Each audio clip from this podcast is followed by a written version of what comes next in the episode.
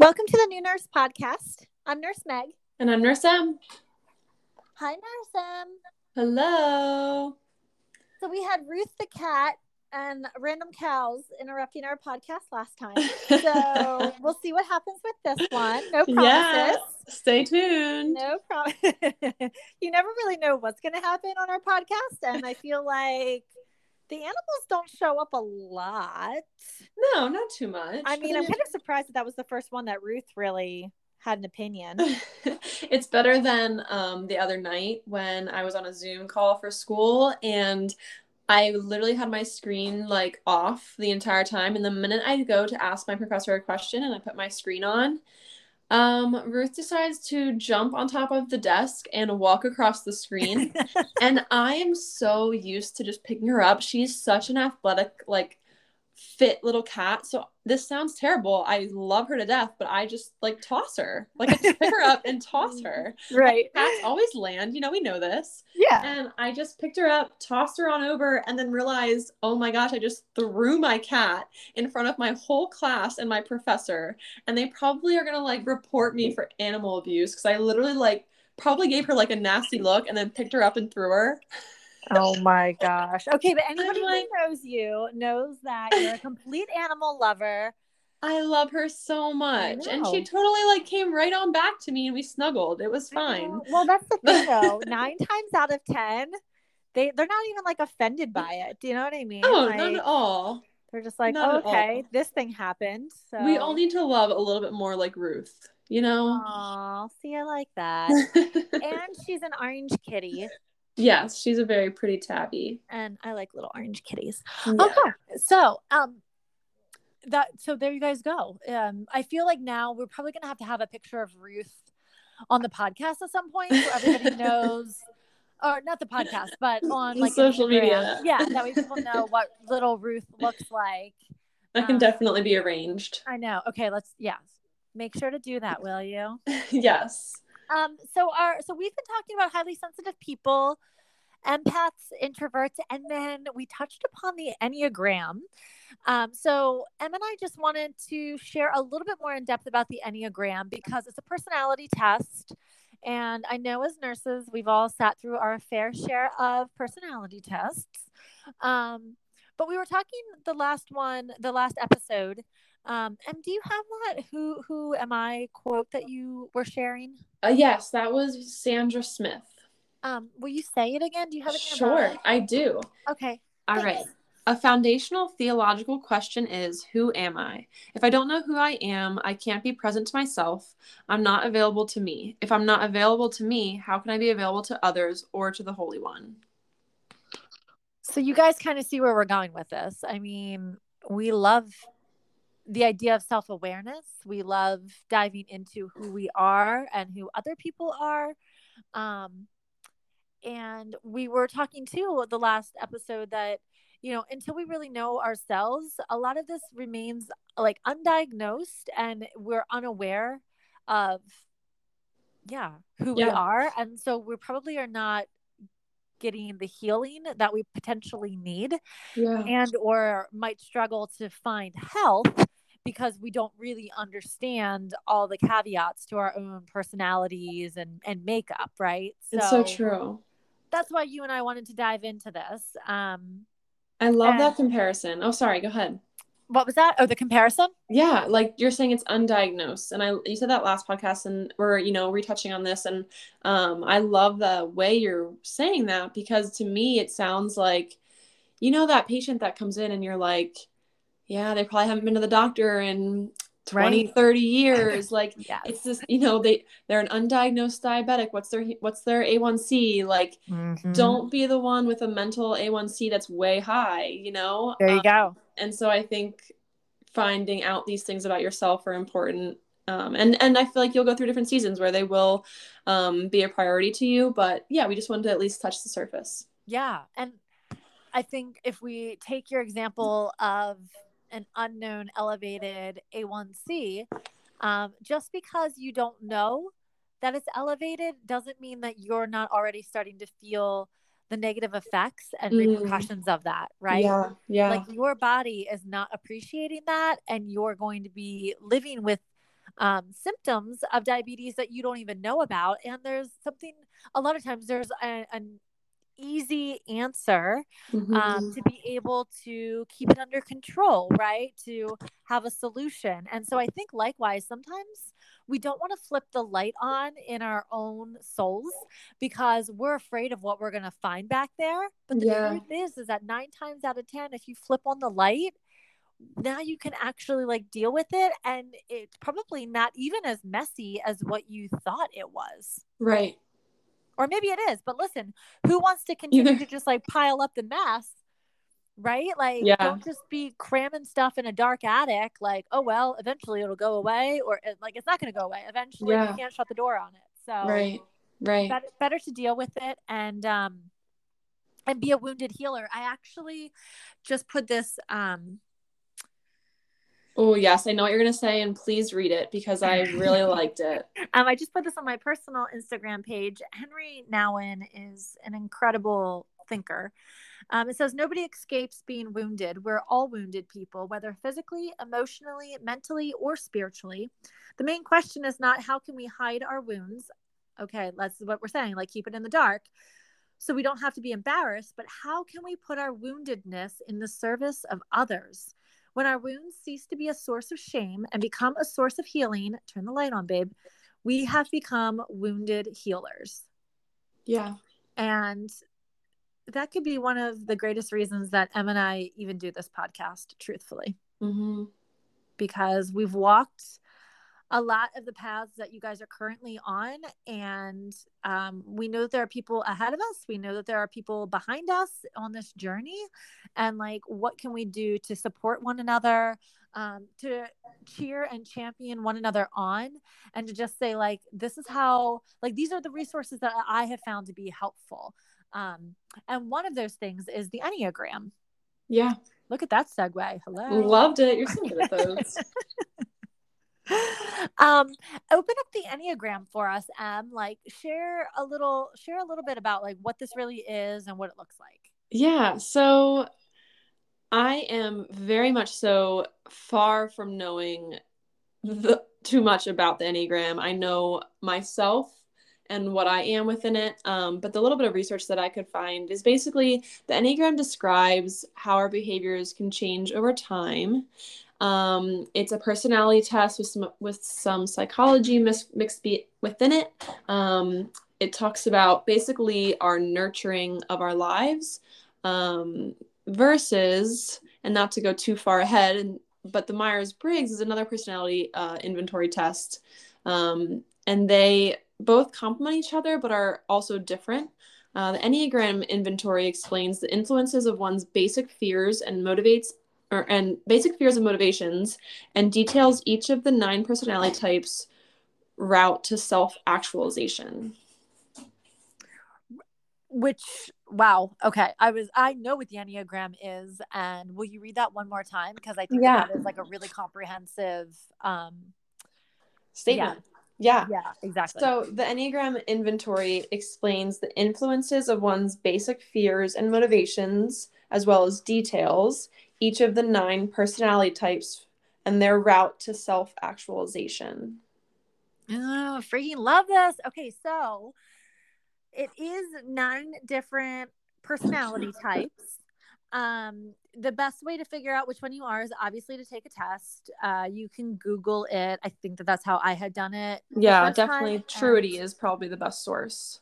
What is it? Uh, Truity.com has oh. both the Myers Briggs and the um, Enneagram, and I think that's go. yeah one of the better ones. Okay, perfect. Um, this is something that actually my husband and I are both small business owners, and we have brought this before our team um, because, like I said, it's way easier to understand people if you actually know what number they are. So I understand that this probably won't be happening like unit wide that you all are going to be like, oh, this person's like a five and this person is a nine. But even when you understand um, what the makeup of those numbers are. Again, we don't want to put people into boxes, but you can kind of start to see people and say, I wonder if they are like a three. And if they are, well, then this is where their value system lies. And what Em just said, like, here's where probably some of their fears are. So, is there a reason that they're being super aggressive in this certain situation? Well, if all of this lines up and that this is one of their fears, then how could I maybe help to like speak back to it or alleviate it or fill in the blank? Like, there's so many different ways to use this. But I know within our team, it definitely helped me um, in our small business to be like, oh, I get it now. Like, this is why that person you know they're they're a very like analytical thinker and so that's why this kind of thing is very important for them yes um, even me looking at this through who I am and which number my husband is was super helpful because yeah. again, it speaks back to your fears, which sometimes we're not good as a people to identify our fear. Like we might say, um, well, I'm just really scared about storms. But where did that actually come from? Oh, well, right. maybe it was because, you know, you had a parent um, that I don't know, spoke that fear and anxiety into you or had lived like down in New Orleans and had major um, natural disasters. Like, I don't know. I'm just trying to come up with some sort of yeah. like random example. But I think a lot of times we can identify like the immediate fear. We don't always know where it's actually like rooted.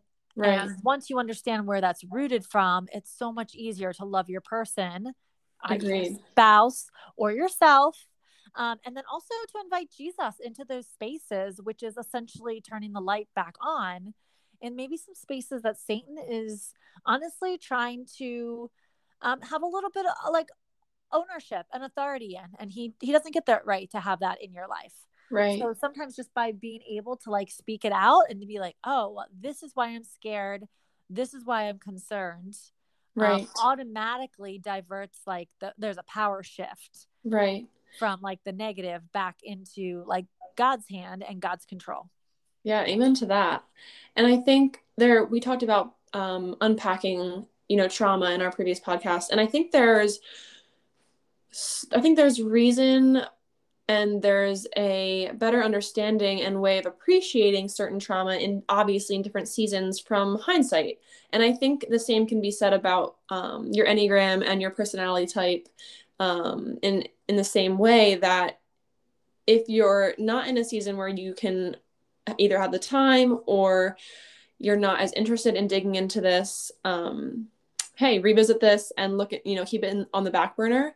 Um, but also to say that appreciating this and um, within yourself, I think then in turn, like with what you're saying, Meg, about being small business owners and using it within your colleagues and your teams, I think that knowing it and appreciating it in yourself, I find myself now in a season where I'm like, like with what you're saying, you're guessing what other people are. I'm like, have you ever taken this? Do you know what you are? Because you want to know. yeah. Um, and I think that that will come with time and in, in certain seasons. Um, but also with what you're saying, with knowing what people what people are, I'm a big person on analogies, and it reminds me of kind of like, for example, a girl at work. Um, say there's a colleague who continues to call off and everyone's complaining oh my gosh she keeps calling off it's so annoying and really once you find out oh the reason she's calling off is random example her child is having mental health issues like mm. suicidal ideations in and out of psych places whatever and you all of a sudden feel yourself grasp this whole different appreciation mm. and knowledge of what you were understanding prior yeah. and i think that can speak really highly off of the enneagram as well yeah i'm glad that you said that it's really good yeah it's really good. I think it gets us out of like a, a negative mind space. It gets us out of prejudging. Yeah.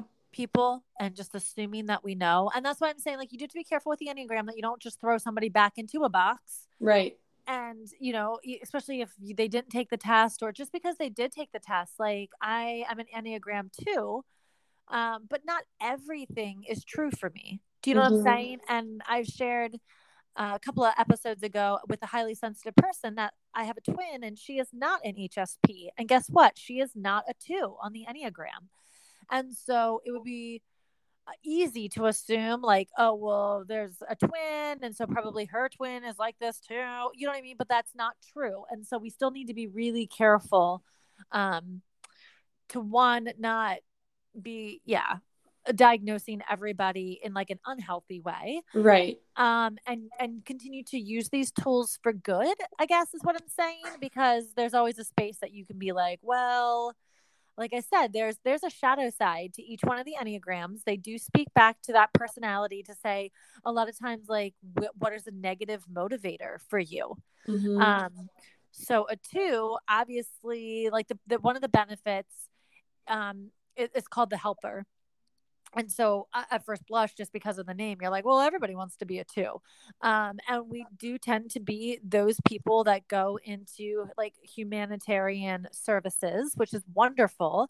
Uh, shadow side is that we can like totally martyr ourselves and let ourselves on fire to keep everybody else warm and have absolutely no boundaries to the point that sometimes we can continue to enable people's like unhealthy behaviors Mm. Wow, that doesn't feel very good. Do you know what I'm saying? But yeah. the reason that I can speak to all of that is because um, you have to be willing to look at the positives and the shadow side of potential, like I said, motivators, I guess, um, and to say, does this fit me? Right. You know? And some of it, sometimes it will fit, and other times, like I've read other things and I'm just like, okay, but that doesn't really fit me at all. Or maybe that fit me for a season, and now I'm much healthier and put in boundaries more regularly. So I'm not an enabler anymore or whatever right. it could be. Right. Um, and so I think I kind of don't even, I mean, do you want to read off the personality types or not really? Because I, I kind of don't even want people to like categorize. Yes, like throw yeah. themselves into the one that they think that they should be. But I it would just like take the test. Yeah, but it would be interesting to see like, do you choose the one that you end up becoming or not becoming do you choose the one that you end up resulting in with your test results? Oh that would be interesting you know well, um, maybe just read like the name of them and not the descriptions. Okay. What do you think? Yeah that's fine. yeah what number okay. are you? I am a two because so do you know what your second number is? Because they will do like the two with the wing. the wing or the wing yeah. Yeah. So mine is a two with three uh-huh. Um, slash, I'm really close to my second number being a nine as well. Like they're the three and nine are very close to one another, but the three wins by a tidbit. That does not surprise me at all. So basically, Emily and I are the same person, is what we yeah continue to tell you guys. um, and I'm a helper with a wing three as well. And I think what's interesting though is that it also tells you um, which number you become when you're stressed, and that often becomes your shadow side. So if you're a two and you're a helper, um, where you go when you're stressed is to an eight, which is the challenger. And there are a lot of really great things about the challenger. Um, mm. But it's kind of interesting that you also see what shadow side like rears up. Like, so when I become really stressed, I tend to become more controlling. Mm. Um, like I try to control the situation. I try to yeah. take control if nobody is taking control of the situation. Yep. I sound like, like yep, I'm like hearing myself on the other side. Yeah. So number one is considered the reformer. Uh-huh. Two, obviously we've talked about, is the helper. Three is the achiever. Four is the individualist. Five, the investigator. Six is the loyalist. Seven is the enthusiast. Eight is the challenger. And nine is the peacemaker. So good. Yeah. Yeah. I, I really like it. Um, have you, you said that you read Richard Rohr's book on this, right? I no, I have not. You know, I really haven't started digging into this too much, and honestly, until like COVID, and it's been really on and off looking into it. So I haven't dug into it as much as I would like to. But you're saying Richard Rohr. I do have like I did find some information on on him when looking all of this up. Yeah, He's he's a um, Franciscan monk. I think that that's the order that he belongs in. Um, so he is he is really interesting to dive into, and I just I was asking you, Em, just because um, I I was wondering because he has written a book about this. There's a lot of different books out there. And didn't um, he write off of the Christian perspective? Yes, and okay. I really I like that too because I think that it helps us to continue to keep that healthy perspective Yes. Um, there's another one. The Road Back to You. Yes, The and... Road Back to You. I've never read that one, but I really I haven't to. either, but that one and The Path Between Us are both now on my list, and they are both a Suzanne Stabile, S T A B I L E. Um, and then The Road Back to You is also co wrote, I believe, with uh, Ian Cron, who does a lot of work within this stuff as well. Yes, yes, yes. Um, I'm really glad that you said all of that. That's really good. I'm literally on. Also, there's study guides. I'm on Amazon right now. There are study guides for the road back to you, so it might even be interesting if you're yeah. gonna if you're gonna dive into this. Not like you, but um, not you, Emily, but like other people that are listening right now. Yeah, Emily yeah. doesn't have time for. I sure don't, now. but um, but you could grab like you know two or three friends maybe and and work through some of this together because it does tend to be some really big um concepts yeah, i guess. So like breaking it down might be helpful if you have somebody else to dialogue with just thinking Yeah. out loud. Like clearly you don't have to do it that way. Um but you can over 500,000 books sold guys you should just listen to em and i just for like a reading list i feel like every other episode we're throwing out a new new book. whether we've read it or not, whether it's on our list. Like, listen, bury me in my grave. I know they won't go with me, but I'll ask Jesus if I can like bring them in with my soul. If um the books I didn't get to read can come with me to heaven. So right there is a reason to do like a social media fast just so that we Yeah. all have more time to actually read like the thoughts of everybody else because there's so much brilliant work out there there's just not enough time So true. There was um I was looking up because I always like to be solution based, you know. yeah We talk about all these things and okay, but moving forward, how can we apply it in um, a healthy way? And there was a website. Now, don't judge me on this. I think I Pinterest. I think it was like a Pinterest thing I found way back, but it was in their website is called Nomads with a Purpose. And they created this really cool diagram of self-care tips for your enneagram um, which i feel like is like a nice little cliff notes if you don't have a lot of time to dig in fully to your enneagram or myers-briggs whatever. So i'm going to read these real quick and paraphrase if you don't know your enneagram zone me out. If you do like listen for your number and things that you could try to maybe apply to your week okay? So Love it. self-care tips for your enneagram. A one um, good ideas to try to do. Invite friends over to try a new recipe. Go for um, group fitness class or journaling. A two make time to fill your own tank things like rest workout cook or yoga. A three try eating your meals without distractions four start writing a gratitude list every night five do some slow dynamic exercise like vinyasa yoga Six, go for a walk or immerse yourself in your favorite hobby. Seven, listen to music that provokes emotion or embrace silence for 30 minutes a day. Eight, get a massage, try a facial, attend a restorative yoga class. And nine, start a new creative hobby or go on a small adventure. yay Yay. that was perfect that was complete I, I love it guys we're going to continue to do to do these podcasts forever just because i love them so much um, and learn so much. But I think this will be the wrap up for this episode. yeah. That was a that was a good ending. I like that. I thought, you know, try to apply them for your week. Challenge accepted, huh? Application. I do love a good application. yes. All right. Well, um, Em, it's always nice chatting with you. Same. And uh, everybody else, you guys, we will be um ooh, we're gonna be having a guest on very soon. Um, not sure yet if we're gonna go live or if it's gonna be uh, via a podcast, but she is a massive influencer in the nursing world. Um, and so more to come on that because that's Yeah. gonna be happening in like uh basically as soon as I'm back home from Italy. Yeah. It really is. Yay, so exciting. All right, guys. Well, hey, you take care of yourselves. Um, take some of the application that M just said and put it into your life and see if it doesn't make things just a little bit better. Love it. Sending love. Bye. Bye.